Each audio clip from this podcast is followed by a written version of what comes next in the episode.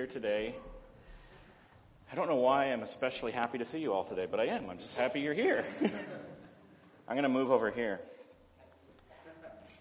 because I've been told that I have the same habit that I've carried forward from Guelph, which is I always turn this way when I'm preaching. So I'm going to have compassion on that side and preach to you guys a little more today. Uh, that's my sermon on compassion. I need this to go up.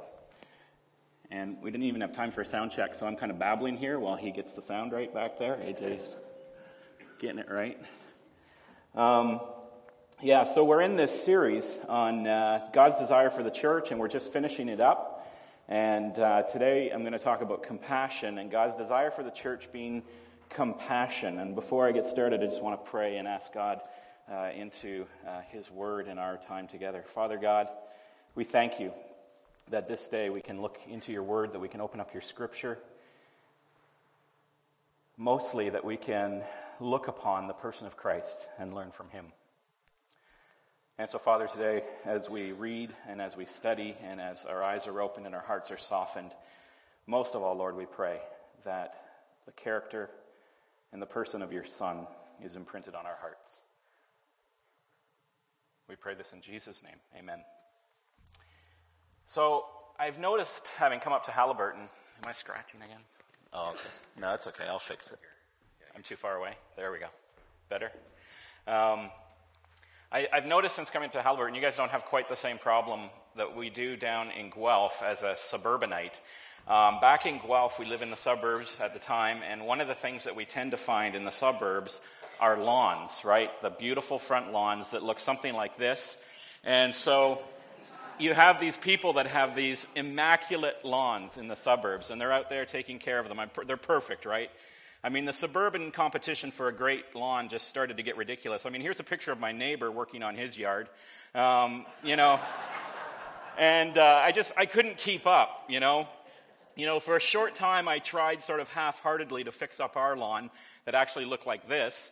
Um, and uh, yeah, that, that, that lawn, our, our, lawn had problems. And it's kind of embarrassing because my first degree was in landscape architecture. So, um, the, uh, so it had problems. It had weeds and it had grubs. And, as I, and, and, I remember as I was digging in my, trying to fix it up, digging dandelions, I, I made this sort of scientific discovery that, that with every dandelion there came a grub. Okay, they, they like to hang out together. And if you dig up a dandelion, you'll find one of these these grubs, these kind of disgusting white larvae. They're curled up near the root. They're about three inches under the soil. And uh, if you dig up another dandelion, you dig up another grub every, almost every time. And so when I discovered these grub in my lawn, I would, uh, you know, these wiggly kind of gross things, I began to flick them with my trowel. I would flick them out into the street. And, uh, you know, and, and sort of with sort of satisfaction that these miserable little things were going out onto the concrete and the asphalt. And then as a car drove by, maybe squish one, and uh, felt even better, right? And, and I know that God made grubs, and I know that He, you know, they're God's creatures, but they're just disgusting, right? I mean, I just had no compassion for these things. Like there was nothing in my heart that gave me compassion for these grubs, even as they were being eaten by birds and crushed by cars. You know, they killed my lawn. They thrived in the company of weeds. They're blind. They're crawling through the dirt. They're bloated. They're ugly, disgusting little things. And they're translucent. You see that, like some sort of intestine thing that's in there, that vein? Ugh, they're just gross, right? You know, so I'm flicking them out on the street with absolutely heartless, no, no compassion at all. You know, there's just nothing about them that could stir up any compassion in me. And, and, and what I'm getting at here, and the, and the idea is that compassion is sort of this gut level thing, right? You know how it's, you feel it. It's, it, it moves you when you feel compassion or when you don't feel compassion. And even as I describe the larvae, you know, you can kind of almost feel your stomach churning a little bit, maybe, as you're thinking about how we feel towards things. And in the opposite sense, a lack of compassion for the grub larvae, you know, we can feel great compassion for helpless, dirty, sometimes blind or lame creatures that we sometimes see on TV or any given day. You know, if you're watching TV and, and the commercial comes on for the puppies that are abused, you know, and, and so they put these puppies on the screen and they come from puppy mills and, and our heart just goes out to these puppies. Or, or to go even farther, you know, you get uh, these uh, pictures from World Vision, or you're watching World Vision or Compassion, and they have these pictures of, of children who are starving and who are lost or orphaned or, or caught up in, in hurricanes or, or uh, you know, an earthquake or something like that. And so our heart goes out. We're moved emotionally. We're, re, we're built to react at a gut level to these things. We have this capacity to feel compassion. And it's not just a feeling in our minds, but we feel it in our bodies as well. And so it's good that we can feel compassion, but we can't just let our feelings guide us alone. Our, our feeling of compassion has to be informed. If I had felt compassion for the grubs in my yard, but did not feel compassion for the children in Africa, most people would consider me pathological, right? Or even if I felt compassion for the grubs in my yard, but I felt that compassion equally to the puppies that are mistreated, and I felt my compassion for puppies equally to children who are starving, there must be something wrong with me. I can't have equal compassion. My reaction and compassion can't be the same for grubs as puppies as children. I'd be a sociopath if that was true. So we can feel compassion, but our compassion has to be informed. It can't just be our gut level reaction. There has to be some proper place for our compassion.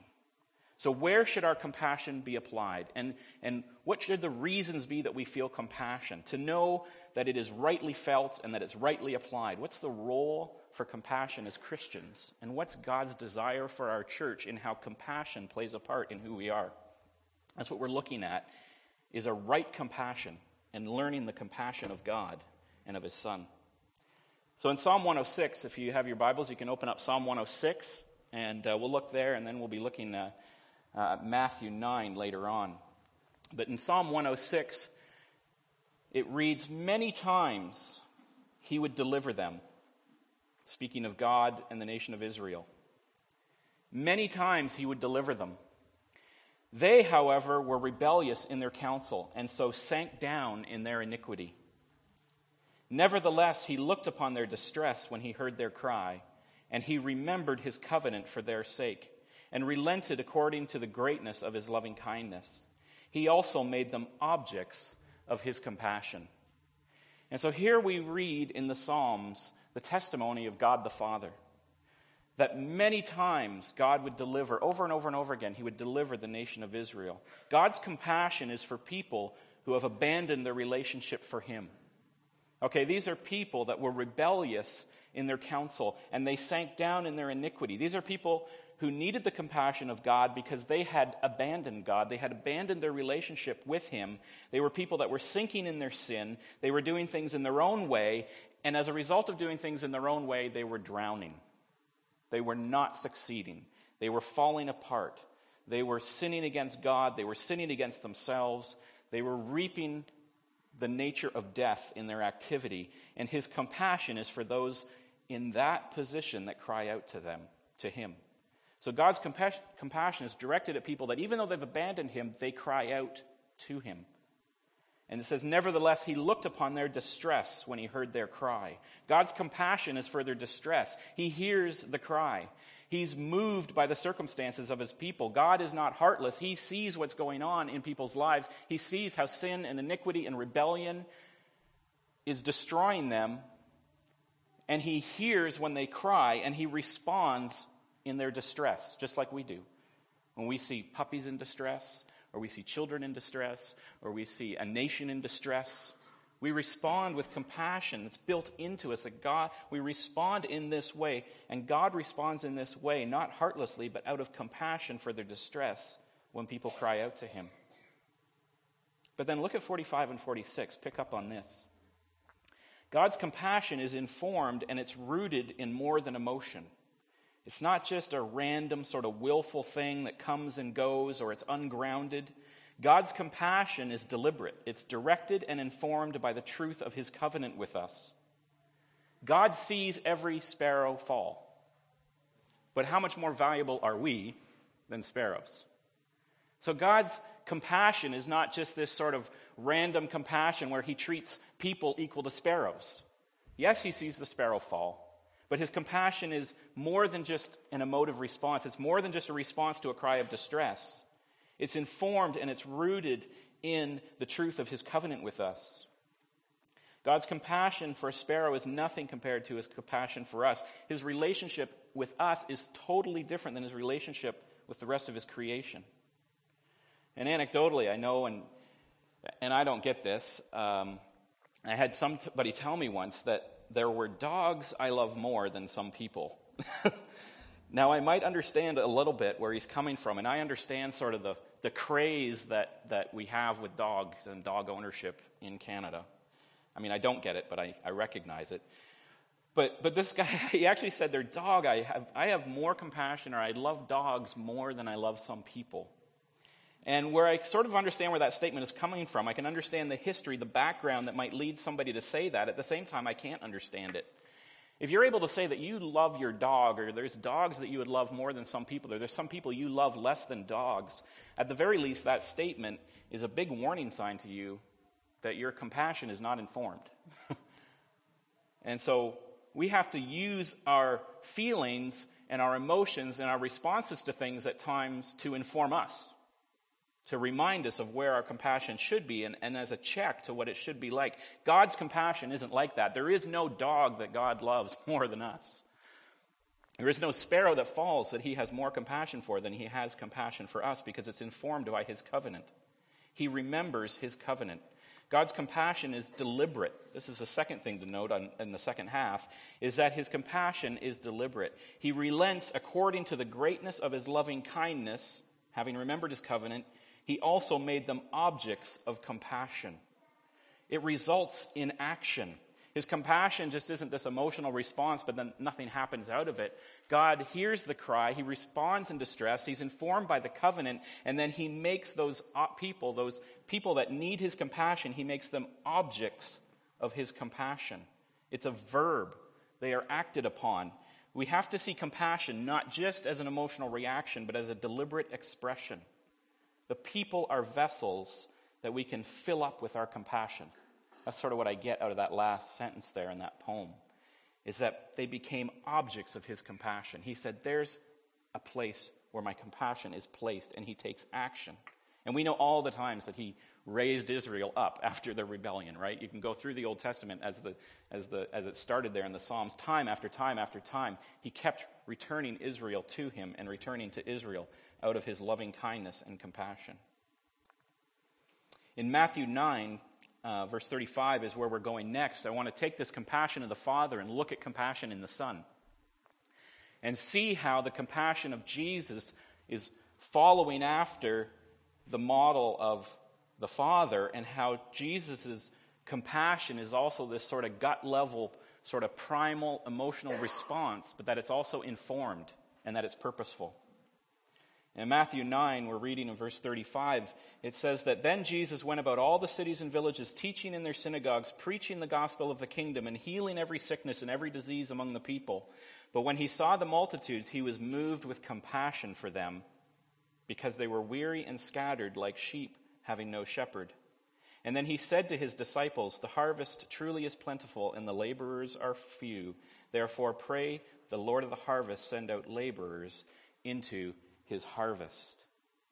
And so Jesus feels compassion for the multitudes, and he feels it in his gut. Some of you may have heard this before, others may not. Quick bit of Greek for you. The word compassion there, splanchnizomai. It's a real easy Greek word to say. Uh, splanchnizomai is the Greek word there, and what it means is literally be to be moved in your intestines. That you're moved with compassion. It's like uh, we always talk about feeling things from the heart. Uh, in the Aramaic and the Greek and the Middle East, they always talked about the seat of emotion being your guts. You felt it in your gut, you felt it in your intestines. And so Jesus felt compassion for the multitudes from his gut. He's literally looking upon the multitudes and he feels sick with compassion for them because he loves them. And so he, it's, it's meant that he's just engaged at a sort of primal gut level with the the state that they're in, the distress that they're in. And do we feel that way towards the lost? When we think about Haliburton, when we think about our coworkers, when we think about uh, the kids at school or the teenagers or the youth of the, of the village, and, you know, I, I think it's honest, if I'm honest, that I don't always feel naturally that way most of the time. That as I sort of think about the people that I engage with, maybe outside of, of the church and, and in, in the community, I'm not always moved at a gut level for compassion for them for the same reasons that Jesus is. That there's a real deep, heart wrenching compassion for lost people that I feel instinctively. It's something that I have to pray for. It's something that I have to seek to model myself after the character of Jesus in. It's something that I have to continually be going to God for and saying, God, remake my heart to have the same compassion that you have. Because I can't understand it. I can't understand a people that reject you time and time and time and time again for hundreds and hundreds of years, and yet you keep accepting them back. I don't understand even your acceptance of me as I keep rebelling against you time and time and time again, and yet you keep accepting me back. And I need to have that kind of heart, that kind of compassion for a people and a city and a world that culturally is offensive to me. It's offensive to my faith, it's offensive to what I believe, right? It mocks God, you know, but we have to have a gut wrenching compassion for people as Jesus looked upon the multitudes and felt the compassion. And the interesting thing here, though, is that because the Father and Jesus are one, the compassion of Jesus expresses itself perfectly the same compassion of his Father. It's for the lost. Right? He's going about, understand this, it's just told us. He's going about, he's teaching the gospel and things like that, but he's healing every sickness and every disease among the people. And he is moved with compassion for them because they're such miserable, poor, sick invalids, twisted limbs, and diseased. No. He's moved with compassion for them, not because of their bleeding wounds, not because of their twisted limbs. He's moved with compassion for them because they were weary and scattered, like sheep having no shepherd. His compassion for them was for their lostness, was for the fact that they didn't have a relationship with Him. They were scattered, they were sinking in their iniquity, they didn't have a right relationship with God. His compassion wasn't just the fact that they're hungry or they're sick, that they needed healing, that they had disease. His compassion is informed and rooted in something deeper than emotion. It's easy on some level, at a gut level, to see people who are sick or diseased or need help or they're starving, just like when you're watching compassion, and have this gut level reaction and feel compassion for them out of that distress. But the compassion of Jesus, like the compassion of God, is informed, it's instructed. His compassion is primarily because they don't have a relationship with Him. They're scattered, they're aimless, they're going their own way. They don't have a relationship with God. And he's moved at a gut level for compassion for them. Yes, he heals them. Yes, he mends them. Yes, he feeds them. But most importantly, he draws them to himself and to the Father.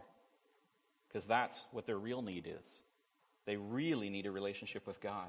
If our compassion is rooted only in emotion, then where will our compassion be when we're not just offended by the culture around us, but we're deliberately attacked by the culture and people, culturally, legally, even physically.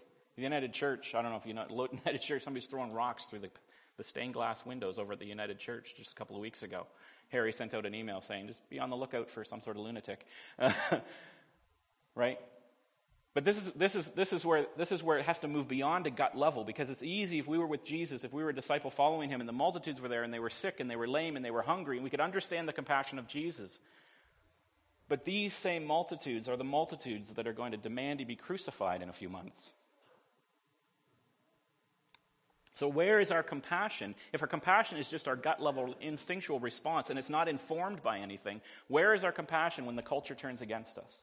Where is our compassion when people are throwing rocks through our windows? Where, are, where is our compassion when we see our faith mocked on TV and in movies? Where is our compassion on a more personal level when friends of ours mock us or when the, the town turns against us, or when our coworkers, uh, you know, sort of uh, ostracize us, or even work against us, maybe to get us out of there or get us fired. Where is our compassion? Are we going to have the same gut level compassionate response to people who are actively offending us, the way Jesus has compassion for these people because they're lost? Our compassion has to be more than just a gut level response, it has to be informed, it has to be deliberate, it has to be purposeful, it has to be intentional.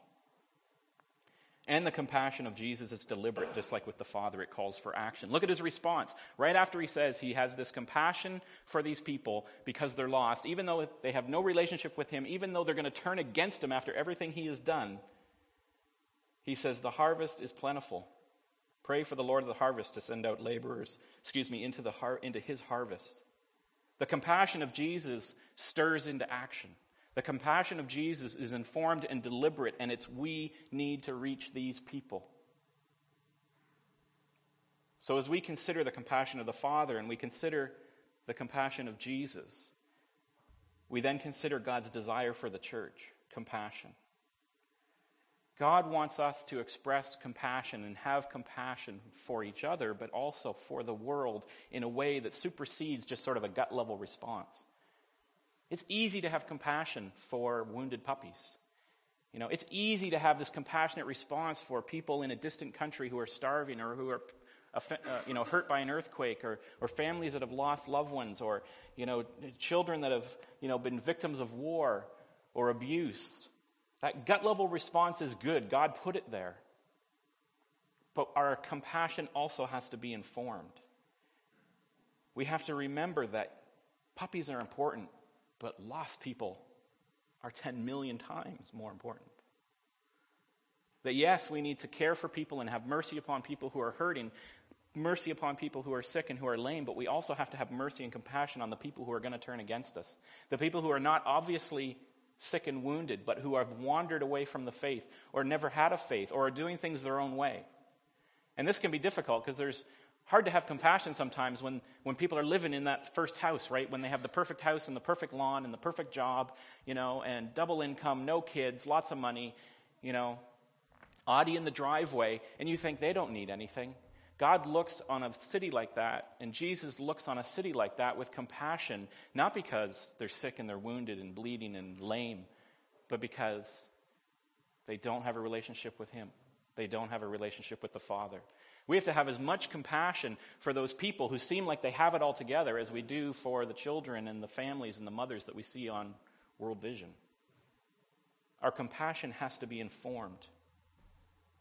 So, God's desire for the church is this compassion for the lost, compassion even for enemies, compassion for Christians who stumble, compassion that is extravagant and compassion that is small. What do I mean by that?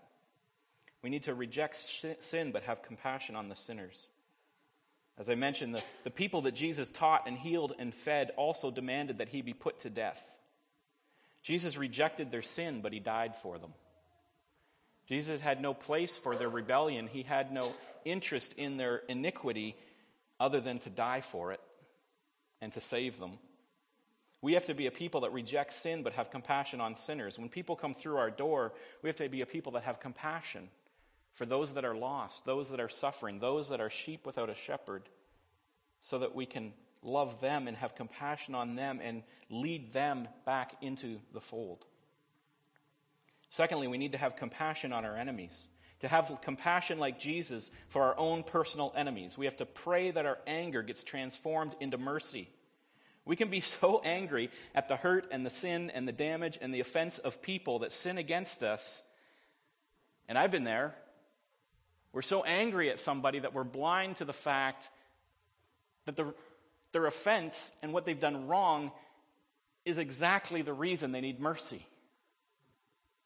The fact that they have sinned against us and offended us and done something hurtful that made us so angry in our heart that we miss the fact that what they need is not our anger, they need our mercy. They need our compassion. Because something in them they're struggling with, and they need to be led back to the flock. They are the lost sheep. And that's what Jesus saw. His compassion was informed. Even though these people were throwing rocks at him and demanding he be crucified and you know, spitting on him and pulling his beard and all these things. His wasn't anger, his response was mercy. And so we need to have compassion on our enemies. We need to inform our compassion and say our compassion can't just be for the people we love, our compassion has to be for those that need mercy, as Jesus had compassion on those that need mercy. Thirdly, compassion on Christians who stumble not being judgmental, but coming alongside them to bring them back into the fold, to guide them back onto the path. And if we're to have compassion of Jesus, we have to treat stumbling Christians with mercy and be, as we talked about last week, burden lifters and not burden placers. You know, it's funny, sometimes we have more compassion for sinners that come through our door than we do for our own brothers and sisters who stumble and need help right in our midst. Right? I mean, if there was a teen, pregnant teenage single mom out there and she came in and had to deal with the being pregnant and, and no church and no family, think of the compassion we would pour out on that young woman coming through our front door. I trust we would. What if one of our teenagers gets pregnant? Is the response going to be the same? Is there as much compassion for Christians who stumble in the church as there is for sinners who come through the door? right? And it's natural, it's easy to do that. We do that in our own families, right? That we tend to have compassion for people outside the family more than inside the family. And this is where I talk about co- compassion that's extravagant, but also small compassions. We need to be extraordinarily compassionate to our enemies and to the world and to the people that offend us and to the people that come in who are broken and who cause damage. But we also have to be compassionate in small ways. We have to have compassion in the everyday to the closest people around us. So, husbands and wives, be compassionate to each other, right? The beginning of a better marriage may not be waiting for your spouse to straighten up and do something better, right? And every marriage gets in that spot where you talk in that language. If she would just do it better, or if he would just straighten up, right? Then our marriage would be better. The beginning of a better marriage may not be some sort of rule keeping or corrective measure or, you know, if they would just stop doing that or start doing this. The beginning to a better marriage may begin with the showing of compassion to each other. Having compassion on your husband or your wife rather than waiting for them to improve. Your children need compassion. They need discipline, they need guidance, they need teaching, they need correcting, but they also need compassion. I mean, it's so hard to be a teenager in any age, but especially, especially in this age. It's really hard to be a teenager. Your children and your teens need your compassion.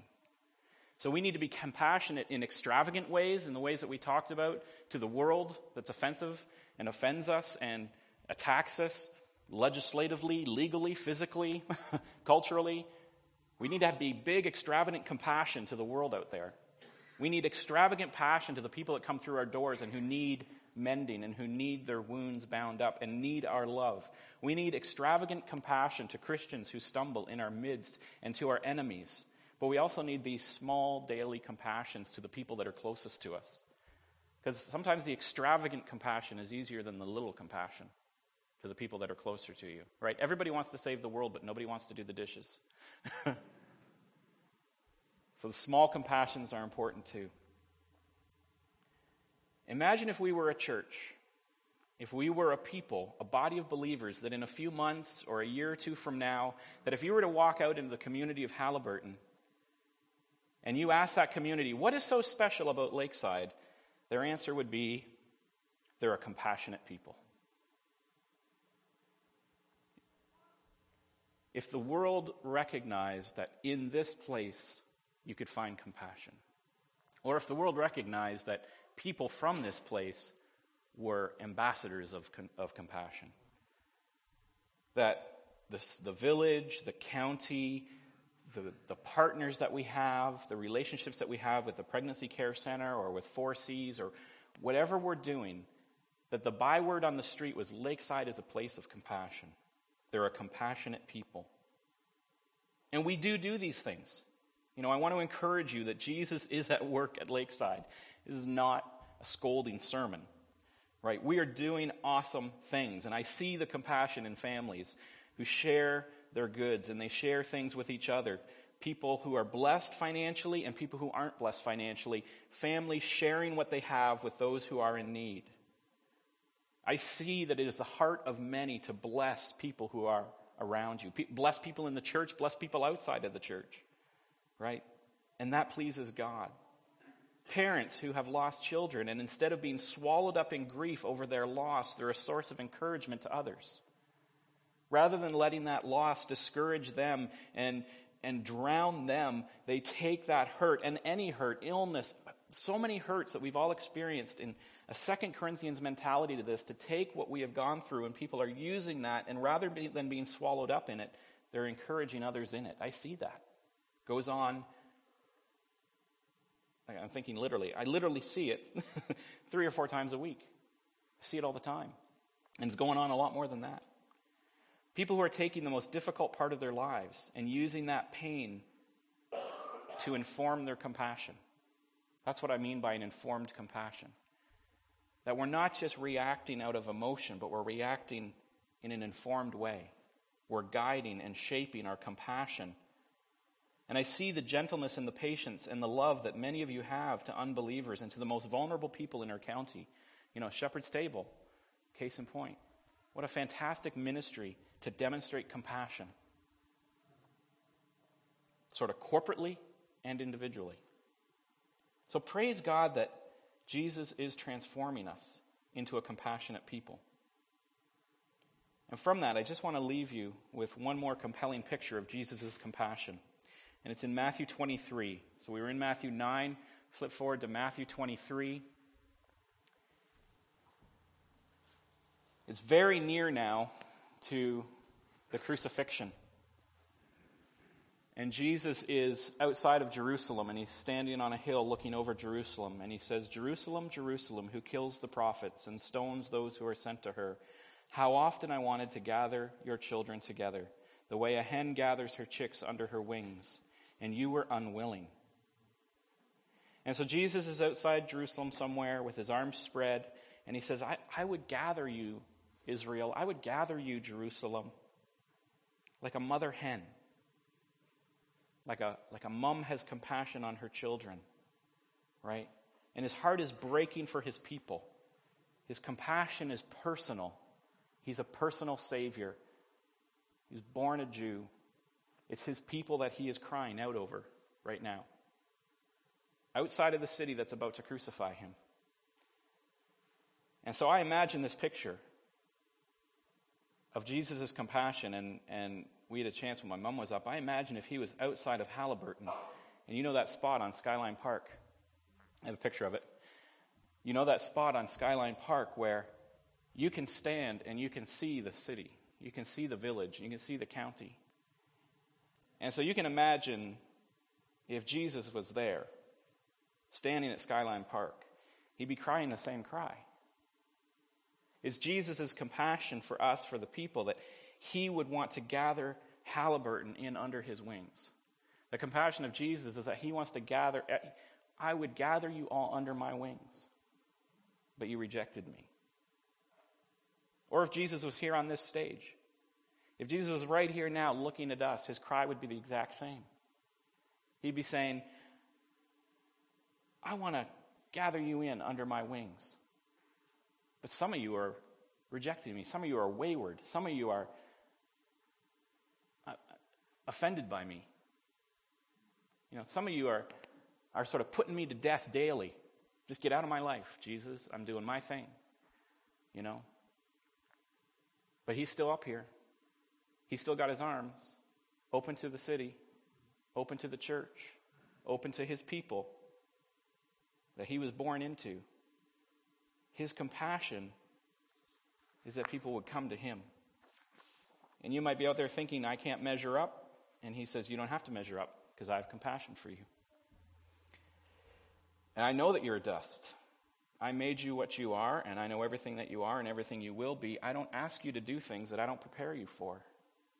You don't have to measure up because I have compassion for you. Or you could be saying, But I've run away from Jesus my whole life. And Jesus would say, Hey, I know all about a prodigal son. And I'm the father of prodigal sons. And you run to me, and I'll run to you. Or you might be like the thief on the cross, and you've lived your whole life as a criminal, or maybe just a violent, immoral person, maybe outside, or maybe just up here, or even just thinking immorally, trapped in a mental life. But Jesus only wants you to acknowledge him as God and as a fully sufficient payment for all the evil that we've done, all the sins that we've done, all the mistakes that we've made, all the hangups that we have, all the sin that's been done to us, all the damage that we've caused around us. God is a fully and sufficient payment in Jesus for all that we've done. And he has compassion on us. on this village, on the county. So Jesus has fasted and prayed and wept for you and for me and for Haliburton and for the county and for the world, and his heart is breaking. Splanchnizomai. He's feeling compassion in, at a gut level to show us his mercy. And so you don't have to be outside of that compassion. And God's desire for the church is that nobody would be outside of that compassion in his church. That inside this church, everybody here will be brought in under the wings of that compassion. That inside this village or this county, everybody would feel that they could come in to God's compassion in this place. God's desire for the church is that we have a gut level, real, heart, gut wrenching compassion for people because they're lost.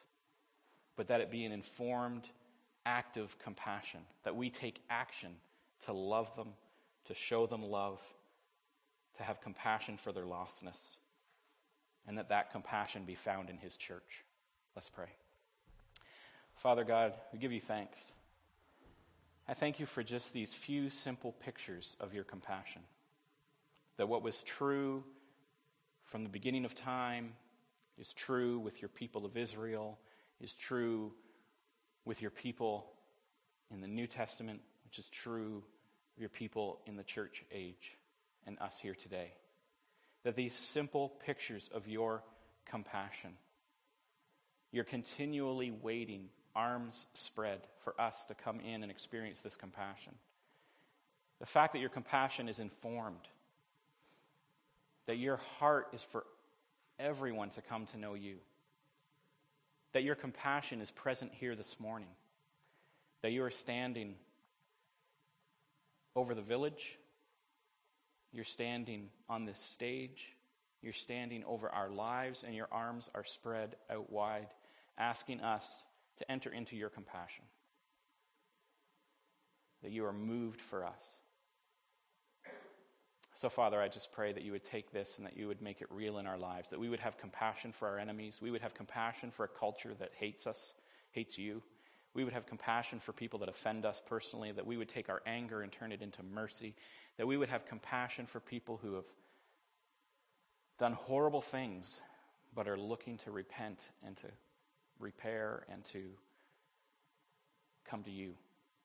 That we would have compassion for each other in this body of Christ for our brothers and sisters that may or may not have offended us or may or may not do something really stupid tomorrow. I'm one of them. That our anger would be replaced with mercy and that we would have compassion on one another. And that we would become known as a body of believers, as a place in this village where compassion can be found because we are expressing the compassion of your Son. Father God, take our hearts Take our personalities, take our whole being, and mold us and make us more like your Son and his compassion. We pray this in Jesus' name. Amen.